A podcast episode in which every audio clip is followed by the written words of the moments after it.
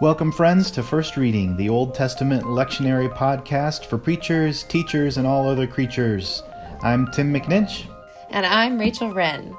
This week, we're looking at the first reading for January 19th, Isaiah 49 1 through 7.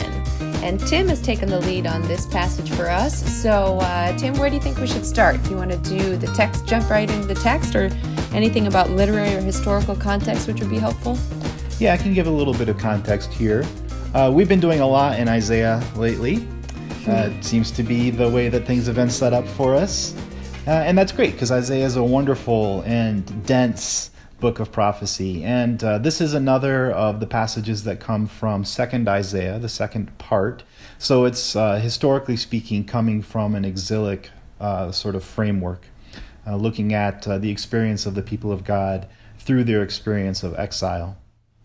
Uh, this particular text is also one of several sections in Second Isaiah that are known as the servant songs, in which the focus of the prophecy is on the Eved Adonai, the servant of the Lord. And we had one of those last week as well in, in Isaiah 42. Yes, that's right. We did. Uh, so, like Isaiah 53, also the passage that talks about the servant who was bruised for our transgressions, and by his wounds we are healed. Now, I'm uh, I'm guessing you're about to say something about how these passages are often taken to be prophecies of the ministry of Jesus. Am I right? Yep, that's true. And and there is a long tradition that goes back to the New Testament itself of tying these servant passages in Isaiah to Jesus, who is the servant of God. But there's other ways to read these prophecies in a whole variety of contexts. Do you have any ones that you think might be most helpful for preaching this sermon? Yeah, yeah. So there's a few that we could think about. Uh, some people have seen these servant passages as referring to Isaiah himself, or maybe in this context, in Second Isaiah, maybe the successor to the prophet. Um, some people have thought maybe it's referring to uh, the the king of Judah, maybe even Jehoiakim, who was uh, a king in exile. That's that's got some merit to it. Um, there's a tradition that, that they refer to Israel as a whole. Of course, there's the tradition of uh, prophecy about Jesus Christ, which we've talked about, uh, or the, the people of God collectively, which is one of the ways that you took us last week in thinking about the servant as the servant people. Uh, each of those is a valid part of the reception history of, of this text. And uh, I would just add that there's actually probably at least two of those layers within the received Hebrew text that we have for this passage. Uh, verse 3 of this chapter says, You are my servant, Israel, in whom I will be glorified. Which is really interesting because there's textual evidence, uh, actual variations in the ancient copies, that suggests that the word Israel there may have been a later insertion. So, mm. Originally, perhaps the song was about the calling of the prophet himself, but then some later tradition expanded that vocation to refer to Israel as a whole. And in the text that we've received, it has all of that flexibility of meaning about who the servant is kind of built into it, which I think is kind of cool. Oh, I like that. I like the way that uh, that kind of makes this a playful text. You know, I think I think so often when we talk about the Bible, we want to talk about well, what does the Bible mean? And often when we say something like "What does the Bible mean?" we want it to mean one thing. Right. Um, and a lot of time, the biblical text is a lot more open to nuance and and play than that. You know, there there's some fun stuff happening here. Mm-hmm. Um, so, so what would be some of that play, or just what's happening, you know, exegetically at the level of the text itself in this particular servant song? Ah, yes. This this song is about God's calling. So verses 1 and 5 emphasize that the servant was called by God, named and equipped for his work even before he was born to be a, to be a spokesperson for God.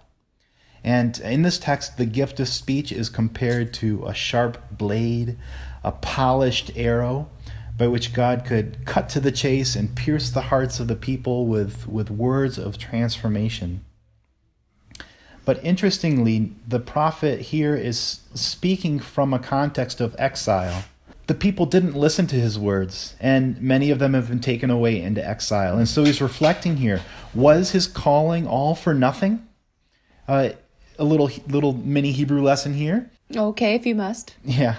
he calls the experience tohu vehevel. Was it all chaos and vapor? You might remember the word tohu from Genesis 1 2, the tohu vavohu, the chaotic emptiness of creation before God speaks light into being. And you might remember hevel from Kohelet, Ecclesiastes, where the author wonders aloud throughout that book whether everything is hevel, just emptiness or vanity, vapor, breath, meaningless. Here the prophet nurses those same sorts of doubts. Has everything been tohu vehevel? And it's into those doubts that God speaks and speaks an enlarging of the calling. The prophet's vocation is not just to call the survivors of Israel back to God, but to be a light to the nations, because God has intentions for rescuing the whole earth. Okay, so the prophet is wrestling with questions of tohu vahevel, chaos and emptiness. In Genesis, it says that God created out of tohu vavohu, chaos and void. And the first thing God created was light. Um, I'm trying to think. No, I, I think you're onto it there, Rachel. So, uh, and maybe my mentioning of Genesis one two kind of primed you for that, but uh, you're, I think you're totally right. The the let there be light of creation sprang out of that tohu emptiness. And I think that's what's happening here as well. God's promising the prophet that out of his own experience of tohu vehevel will come or goim, a light to the nations. Mm.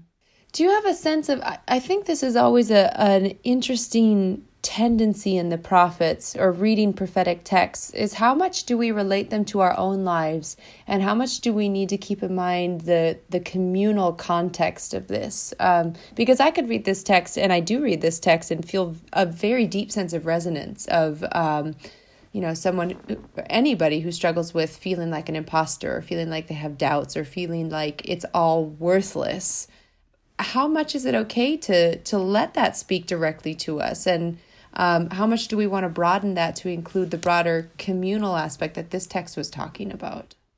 Yeah i think probably the both and is the right answer there. Mm. this does speak to uh, people individually i think.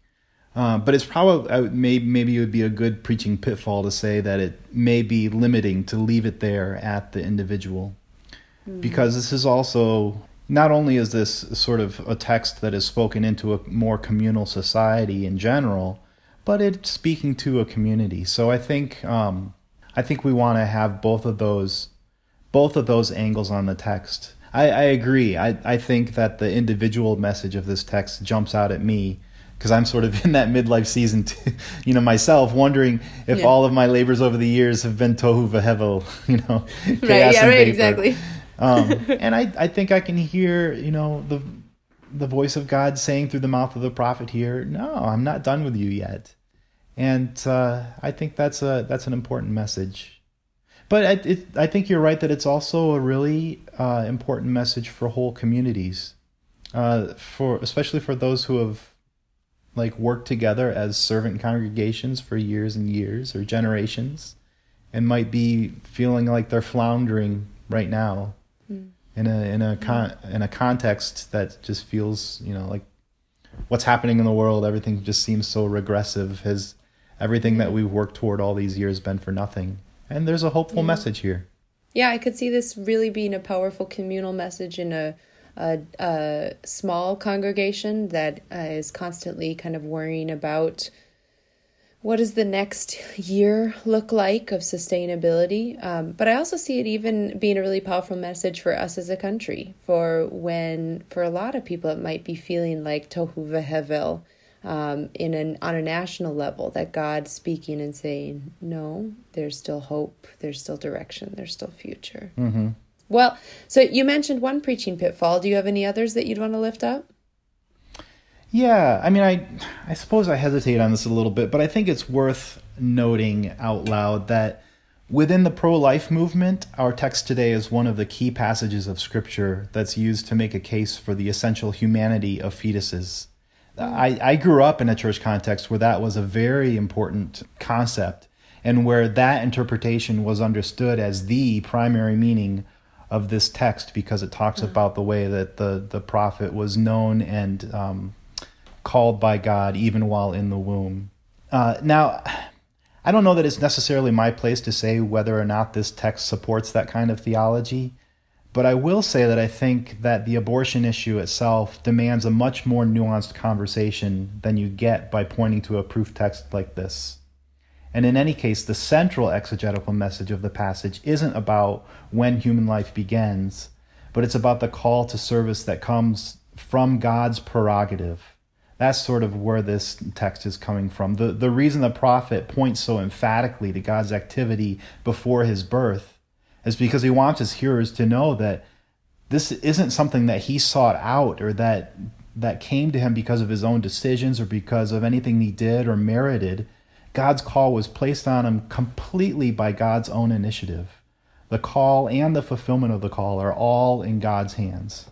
Mm, I think that's a really helpful thing to lift up. I, I feel like you're lifting up the way that this text has become kind of a, a, um, a lodestone for a particular issue that we are wrestling with today in our country, but that that's not at all the entirety of this passage whatever your belief about abortion is or is not um, there's there's more to be said perhaps about this passage. Is that kind of where you're getting at? Yeah yeah definitely. And and i i hope people can hear me on this. I'm not saying that those questions are not important uh, or that the abortion issue isn't an important thing for us to to try to come to some theological understanding about I'm just trying to say that um, those are questions that deserve a more focused conversation and debate. And a sermon on this particular passage isn't going to settle that question or, or do it justice by, by a long shot. There will be other opportunities to talk about those other questions. Um, I do like the fact, though, Tim, that you you named that, and if you know if you dear preachers know your context well enough to know that this is a live issue it might be worth just naming that reality simply because it will be on people's minds already and it might help putting a pause on that discussion to name it and then say but I want to look at something else that I hear this text doing today that I felt God moving me to talk about, and then moving into a sermon from there. Yeah, yeah. And I think, you know, maybe with the abortion issue in particular, because it's so contentious, the venue of a sermon with a, a, sort of one person lecturing to a captive audience isn't really, in my opinion, the, the right venue to try to uh, get into that issue. It's, it's, by nature, that's a that's an issue that calls for a more dialogical environment to try to come to, to theological understanding. I think that's a great point. You have all the power as the preacher in that position, and that's this isn't a, a, a, a conversation that should be captive to power dynamics. So yeah, yeah. good. Well, then, so then, what would you recommend with preaching this passage? Yeah, so uh, this would be kind of my angle into it. I think I think there's a story in this poem the story of the prophet who has shouldered this huge calling and, and finds himself disappointed at the failure of his prophetic words to make a real difference in the world. Though his words were as sharp as a polished arrow, they sort of just glanced right off the rigid armor that people had placed over their hearts. And in verse 4, you can you can hear in the Hebrew almost the way that he's sighing with that that word achen Achen, oh well, he says. At least I've been as faithful as I can, and the results are in God's hand. And while that's a faithful response, you can sense how deflated he feels about this situation. God's response in that moment is, Wow, you're, you're disappointed about that little calling? I've got bigger things in store for you than you could have imagined. I'm making you a light to the nations that my salvation may reach to the ends of the earth.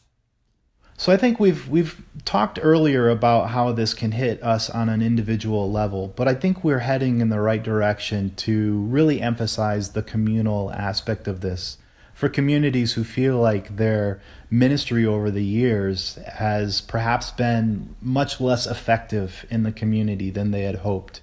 I think the, the call of God here raises us up out of that place of, of doubt and shows us that there's so much more that God is intending to do with us and through us in the places and contexts where where we've been put.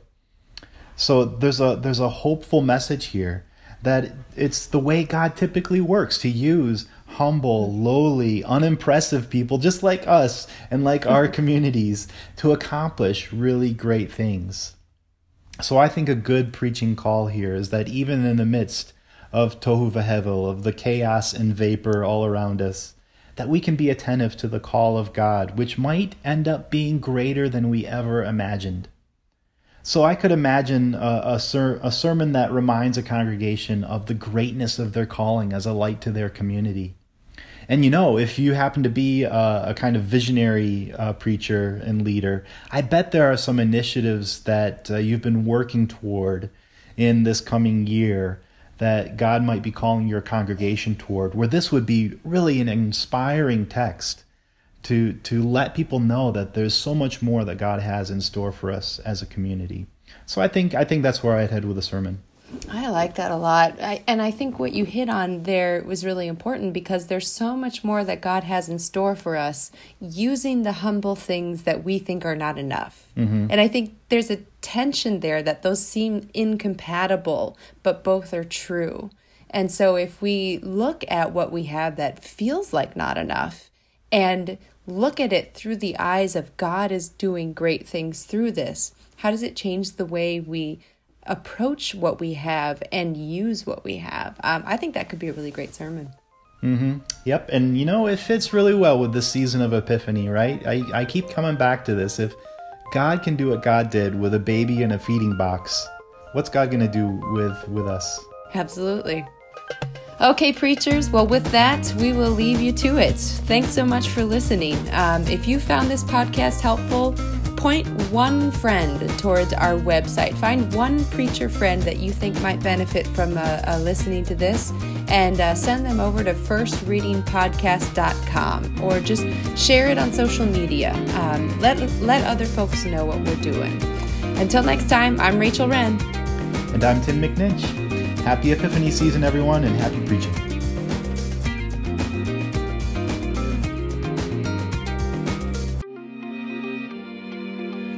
Has everything that God called him to been for nothing, been tofu, tohu, tofu? tohu v'falafel? yes. Has everything been tohu v'hevel?